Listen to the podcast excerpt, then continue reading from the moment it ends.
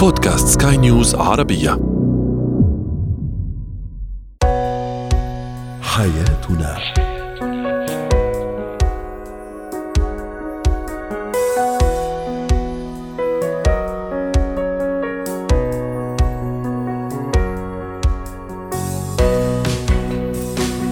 أهلا بكم مستمعينا الكرام إلى حياتنا برنامجكم اليومي الذي يعنى بشؤون الأسرة وباقي الشؤون الحياتية الأخرى والذي يمكنكم دوما متابعته على بودكاست سكاي نيوز عربية وعلى كل منصات البودكاست المختلفة أقدمه لكم اليوم أنا طيبة حميد.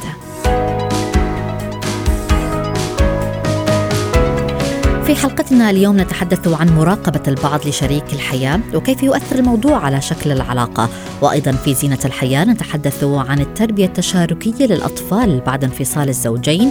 ونسلط الضوء أيضا على الطرق المناسبة للرد على الآخرين خاصة عند المشاكل والمواجهات. هو وهي.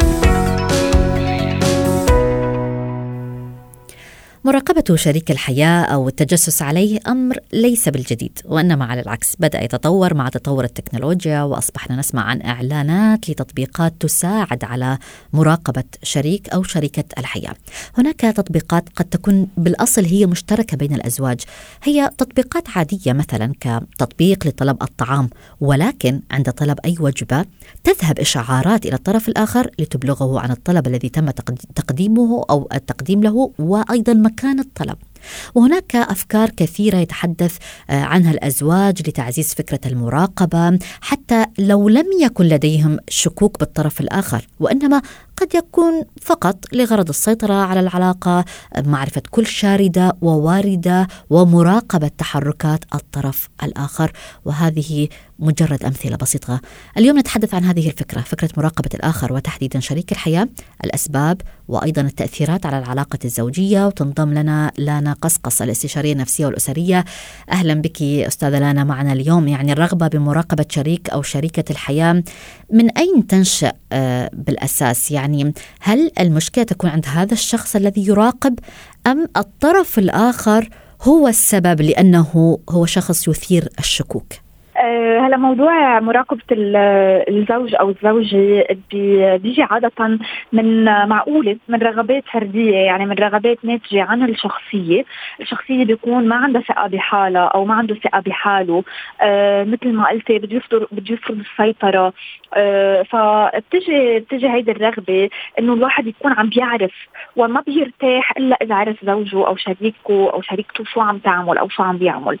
وهذا الشيء بيؤدي لأمور كثير يعني مرضيه بمحل من المحلات بصير في عندنا تجسس مرضي بصير الشخص مش قادر يعمل شيء بحياته غير إنه بده يعرف شريكه أو شريكته شو عم تعمل بتفاصيل آه، يومها وبتفاصيل آه، الدقائق تاعولها.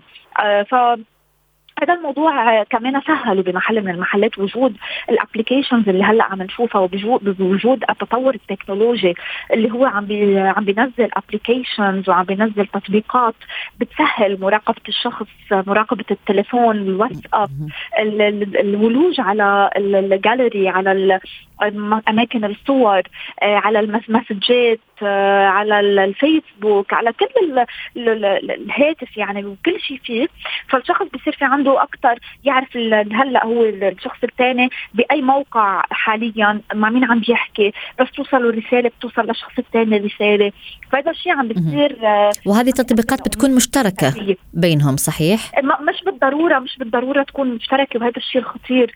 يعني معقولة شخص يكون عم يتجسس على الشريك أو الشريكة والشريك والشريكة مش عارفين تماما.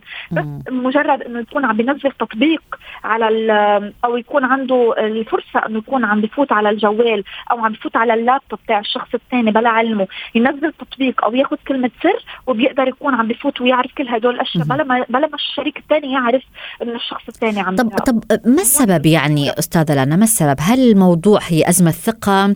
آه العلاقة لم تكن صحية من البداية؟ هل الطرف الآخر مثلا تحركاته قد تكون مثيرة للشكوك مثلا.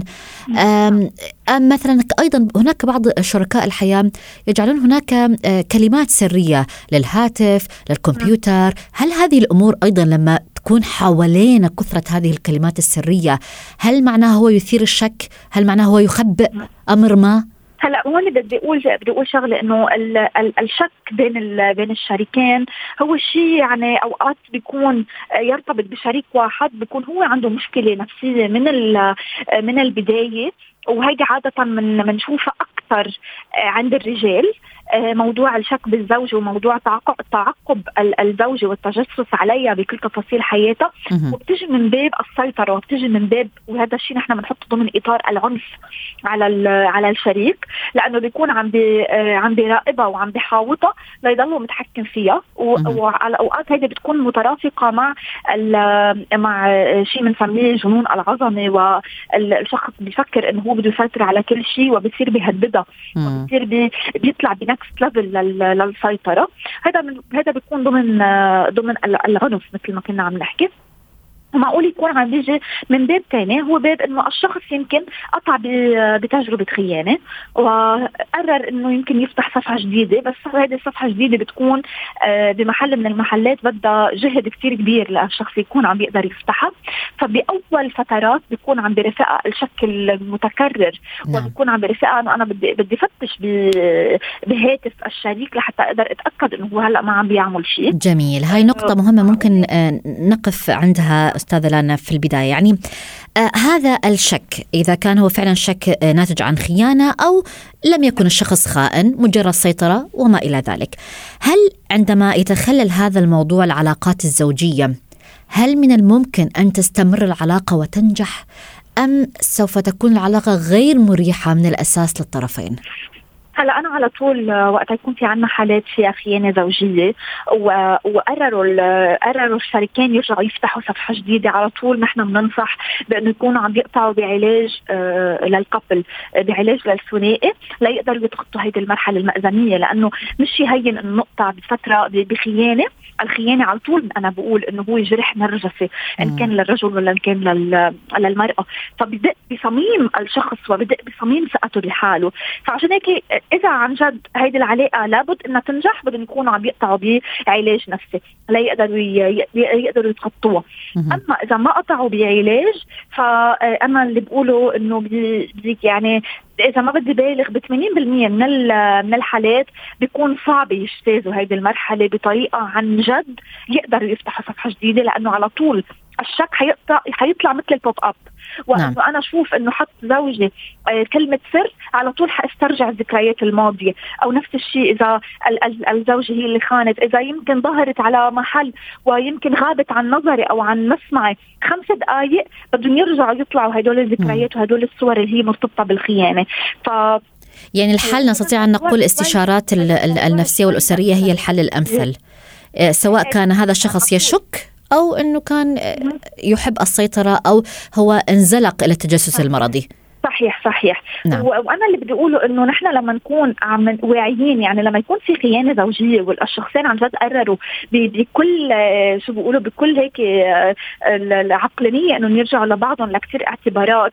كثير كثير بمحلات إذا عن جد هن كان عندهم الرغبة بإنجاح هيدي العلاقه نعم. العلاقة بتنجح.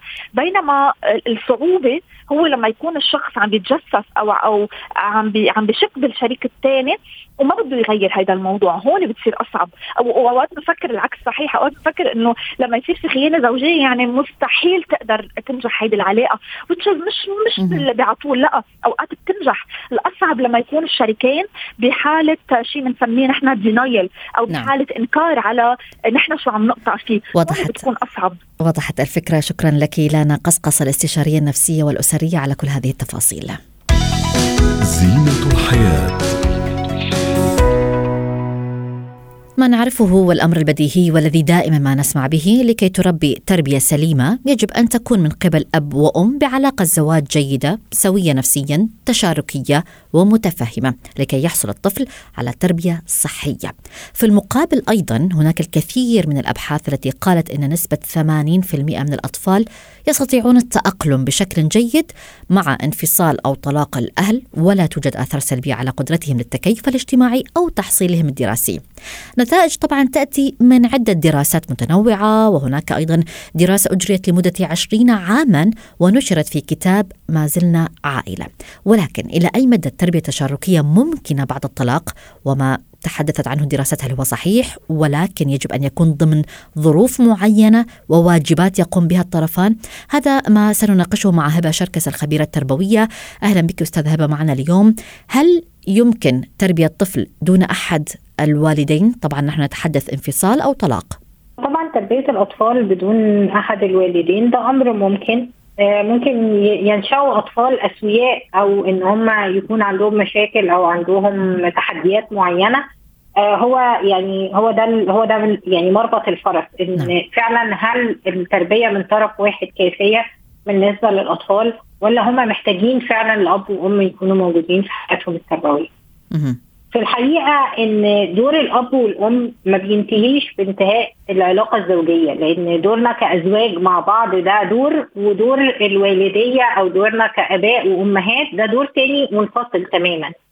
فدور الأب والأم بمجرد الإنجاب آه، ما بيبقاش فيه أي حاجة ممكن تنهيه إلا الموت فانفصال الأب والأم ما بيخليش حد منهم غير مكلف بإن هو يؤدي أدواره سواء النفسية أو الاجتماعية أو الأدوار المادية والاقتصادية أو المسؤوليات اللي الأطفال محتاجينها زي المذاكرة والتوصيل للمدرسة الرعاية تقديم هل يجب أن تتم المشاركة بكل هذه الأمور؟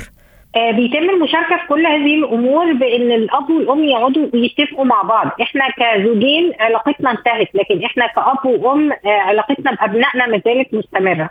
وبيتم تقسيم الأدوار على حسب حاجتين مهمين جدا لازم يحطوها في اعتبارهم. الحاجة الأولانية إمكانيات كل طرف وامكانياته مش هقصد بيها الإمكانيات المادية فقط لكن أقصد بيها كمان الإمكانيات النفسية لكل طرف والمهارات اللي موجودة عند كل طرف يعني مثلا لو في حد عنده مهارة إن هو يقدر يذاكر للولاد والطرف الثاني آه، ما عندوش هذه المهارة فلازم يبقى هو بيشارك في آه، المذاكرة للأولاد أو إن هم يلاقوا طرف ثالث بقى محايد يشارك. يشيل هذه المسؤولية. الحاجة الثانية إن هم يحددوا المهارات والأدوار ويقسموها على بعض بشكل يكون آه، في تجديد دوري. يعني مفيش حاجة اسمها إن إحنا مثلا انفصلنا ومعايا طفل وطفلة أعمارهم خمس سنين مثلا وسنتين. نعم. ما ينفعش اللي اتفقنا عليه النهارده يفضل هو اللي ماشي بعد ما الطفل والطفلة دول بقى عندهم 12 سنة و10 سنين مثلا. حتى لو كان أحد ال ال الأطراف الزوج أو الزوجة مثلا هم مطلقين أو منفصلين ولكن أحدهم مثلا يعمل آه، في خارج البلد الذي يتواجد به الأطفال، هل يجب أيضا أن يقوموا بهذه التقسيمات؟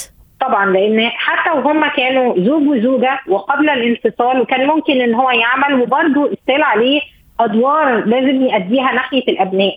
كون ان المجتمع أحيانا بيتيح للزوج العامل إن هو ينسحب من تربية الأبناء فده مش صحيح. لا نفسيا ولا اجتماعيا ولا حتى انسانيا على إن كل الحمل يكون موجود على طرف واحد لمجرد الطرف الثاني بيعمل في الخارج. وسائل التواصل الاجتماعي دلوقتي بقت منتشرة جدا وبقى من السهل إن هو يتواصل مع أولاده حتى لو بيعمل في بلد ثانية ومن السهل إن هو يزرع قيم وإن هو يربي وإن هو حتى يذاكر عن بعد وإن هو يعمل أي شيء هو عايز يعمله وقرر يعمله حتى لو أحد الأطراف ارتبط أيضا أستاذة هبة مثلا كون عائلة ارتبط بشريكة أخرى هل يستطيع أيضا أن يوازن ويجب أن يستمر في هذا الموضوع؟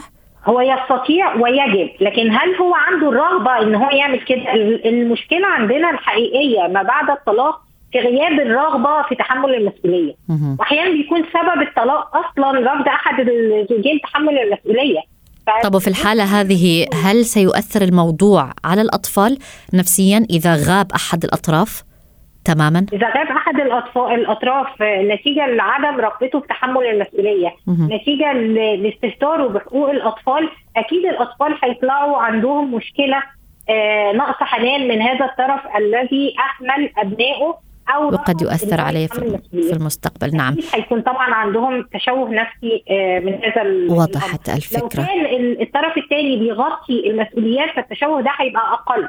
نعم. لو كان احد الطرف الثاني بيعزز ده يعني بيسيء للطرف المنسحب بيذكر اولاده دايما إن مثلا الأم رمتهم أو الاب نعم. سابهم أو كذا. فطبعا ده بيعزز التشوه النفسي أكتر وبيؤكده وبيخلي إن في صعوبة في في, في إن الأطفال دول يكتسبوا صحه نفسيه في المستقبل. وهذه نقطة مهمة أختم عندها. شكرا لك هبة شركس الخبيرة التربوية على هذه النصائح. مهارات الحياة. تتطور شخصياتنا ونمر بمواقف عديدة خلال حياتنا المهنية والاجتماعية. نكبر وتنضج الشخصيات نكبر أيضا في مجال عملنا ونكون علاقات اجتماعية أيضا مهمة خلال حياتنا. كل هذه الأمور حتى ننجح بها نحتاج بالتأكيد إلى ذكاء عاطفي وشخصية مميزة وردود فعل محكمة. مهم أن نعرف كيف نتصرف وما الذي يجب أن نقوله في الوقت الصحيح والمكان الصحيح وكيف نتحكم حتى في ردود أفعالنا دبلوماسيتنا آه، لباقتنا. كيف نستخدم هذا الموضوع بما يناسب ما نمر به من مواقف. اليوم سنناقش كيفية الرد على الآخرين وكيفية أن نتعامل معهم خاصة عند المواجهة والمشاكل. تنضم لنا تانيا عوض غرة مدربة مهارات الحياة. أهلا بك أستاذة تانيا معنا. يعني هل نستطيع أن نقول أن الأشخاص الذين يعرفون كيف يتصرفون في المواقف وكيف يردون على الآخرين هم بالفعل أذكياء عاطفيا أو لديهم هذه المهارة التي قد لا ينتبه لها الكثيرين؟ مهارة مهارة الرد الصحيح؟ نعم كلنا نملك ذكاء عاطفي ولكن البعض منا بيطوره وبيعرف يستعمله والبعض الآخر بده مسانده ليقدر يطوره وفي بعضنا الأقلية عندهم صعوبة إنهم ينموا ذكائهم العاطفي ولكن م. بالطبع أن أعرف كيف أجيب ومتى أجيب وبما أجيب هي مرتبطة ارتباط وثيق بذكائي العاطفي اللي بيسمح لي أتعامل مع مشاعري ومع مشاعر من أواجه أو من أحادث ويسمح لي بكيفية حسن التعامل مع تلك المشاعر خاصة المشاعر الجياشة يلي بتشمل الغضب أو الخوف أو الرهبة إلى ما هنالك. ولكن كلنا ممكن نطورها إذا عنا نية وهنالك تقنيات بالطبع. جميل. أود اليوم أن نتحدث عن هذه التقنيات مع الأمثلة أيضا آه، آه، أستاذة تانيا يعني خلينا نعطي مثال. في مواجهة مباشرة. مثلا شخص عم يزعجني بالكلام. آه، شخص عم مثلا بيني وبينه مشكلة ما سواء كان في مجال العمل أو في الحياة الاجتماعية. كيف يمكن أن أتصرف لكي لا أخسر حتى وقاري آه، لا أخسر مثلا محبة الناس لي أيضا؟ وهل مهم أن نركز على هذه الأمور؟ أول إذا بدك تip أو نصيحة ممكن أعطيها هو أن أن يكون المرء صادق مع نفسه. يعني لازم اكون صادقة مع حالي. هل أنا مزعوجة؟ وليش مزعوجة؟ شو اللي زعجني بالتحديد؟ أحيانا عندما يتم استفزازنا آه عندنا ميل نتهم دغري الآخر إنه هو سبب هالاستفزاز. هلأ في شيء منه. آه أكيد يلي بيقوله الآخر ممكن يكون مستفز لإلي ولكن بما استفزني هل استفزني مثلا بقلة الاحترام؟ أنا بحاجة للاحترام. أو هل استفزني بكرامتي الشخصية وبإرثي الثقافي؟ بشو استفزني؟ كل ما بحدد آه، شو يلي زعجني كل ما آه، عندي آه، جهوزية أكثر أعرف جاوب. وبدي اكون صادقة كمان بالتعاطي مع الآخر. يعني بمحبة بقدر أقول للآخر إنه زعجني أو إنه اهاني أو إنه شعرت بالإهانة مما قاله. أو أو ما حبيت هذا التصرف أو لم ما حبيت هذا التصرف. بدي أكون صادقة. بالعكس على عكس ما يعتقد الناس أن أكون شفافة باحترام طبعا مش بهجومية. بخلي وهناك يعني خط تحت باحترام لأن هذه النقطه مهمة. يعني بعض الأشخاص جداً. يفقدون قدرتهم على السيطرة على الانفعالات أثناء المشاكل مواجهات وما إلى ذلك. صحيح. لهيك تاني نصيحة أو تاني تip ممكن أعطيها. عندما نشعر بالاستفزاز العالي الأدرينالين بيطلع بسرعة بثواني معدودة أوقات بثانية بيطلع الأدرينالين بجسمنا. وبهيدي المرحلة بنكون غير مسيطرين على ما نقول ونفعل. ولكن من حسن حظنا إنه الأدرينالين ممكن ينزل بسرعة بعشر ثواني هي طبيا وعلميا. فاذا شو بعمل أنا لنزل هالأدرينالين؟ مش معناتها أنا بعد عشر ثواني رح أهدى وأتقبل أو أقبل يلي انعمل معي أو يلي انقال إنما إذا بعطي نفسي عشر ثواني بترجع قدراتي العقلية الذكية لمحلها وبصير جوابي أذكى. وهنا نقطة يعني أود أن أركز أيضا عليها ونتحدث ونستغل وقت المقابلة. ما كيف يمكن أن أرد بدبلوماسية وأكسب الطرف الحولي وكيف يمكن أيضا أن أعرف ماذا أقول في هذه اللحظة وماذا لا أقول أيضا؟ بشكل عام سواء كان مواجهات حديث عادي مع الأصدقاء لأن هناك بعض الأشخاص يتحدثون أي كلام ويمكن هذا الكلام ينعكس على شخصيتهم ينعكس عليهم على نظرة الناس لهم أيضا. مزبوط لما بدي فوت بنقاش أول شيء خليني أتنفس اربعة خمس ست مرات لتهدى أعصابي وهيدا بكون أعطيت عقلي الوقت ليرجع يحوك أو يفكر يلي سمعه. آه، تاني شيء بدي أعمله بدي لما جاوب آخذ بعين الاعتبار أنا لو محل الثاني حتى يلي هلا أنا مش طايقته. كيف بحب انحكى؟ يعني أن اكون يكون عندي شيء بنقول له امباثي أو تعاطف أو تراحم مع ذاتي ومع الآخر. فخلي جوابي دائما يكون اولا بلغة الأنا مش بإصبع اتهام على الآخر أنت بلا أخلاق أنت آآ آه، آآ آه، كذا أنت كذا. خليكم بلغة الأنا. يعني أنا شعرت بكذا أنا ما برضى بهيدا الشيء أنا بلغة الأنا هيدا مفتاح لأنه الآخر ما بحس إنه أنا هجمت عليه. يمكن حكيني عن غير قصد يمكن تصرف دون وعي بأمر ما. فخليني أحكي بلغة الأنا وأحكي بصدق يلي نعم. زعجني. بحكي عنه وما بحط بقلبي لأنه الناس معودة إنه هيك لحط بقلبي وقطع بنلاقي حالنا بعد فترة إنه قطعنا أو مررنا أمور لا ما كان لازم نمررها وصار في تراكم. بس هذا أيضا ينطوي على وعي من الآخرين أيضا أستاذة تانيا يجب أن يكون هناك وعي ثقافة. على الآخرين. نعم. صح. بس هل نسيطر على وعي الآخر؟ أنا لا أسيطر إلا على ذاتي. فاذا آه أنا خليني لما بفوت بنزاع فوت فيه بوعي كامل وبلغة الأنا وباختيار كلماتي، ما تكون جارحة بشخص الآخر حتى لو. الآخر نعم. جرح بشخصي. طيب لو قام أحد مثلا بانتقاد شكلي بانتقاد لبسي بانتقاد أسلوب عملي مثلا لنقل هل أستطيع أن أرد عليه بسؤال مثلا من سمح لك بإعطاء هذا الرأي بصفتك من مثلا؟ أو شو اللي ما عجبك؟ نعم. بتح... شو رأيك أنا أقول لك عن شكلك كذا؟ يعني نعم. خليني أقلب السؤال عليه. خليني أقلب الموقف عليه. حطه بموقع أو لم أفهم ما نعم. قلت. اجمالا. هي الجملة سحرية.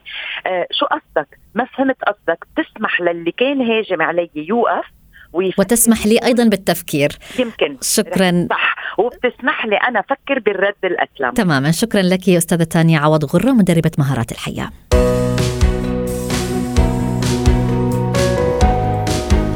إلى هنا نصل وياكم مستمعينا الكرام لختام برنامج حياتنا. كنت معكم أنا طيبة حميد. إلى اللقاء.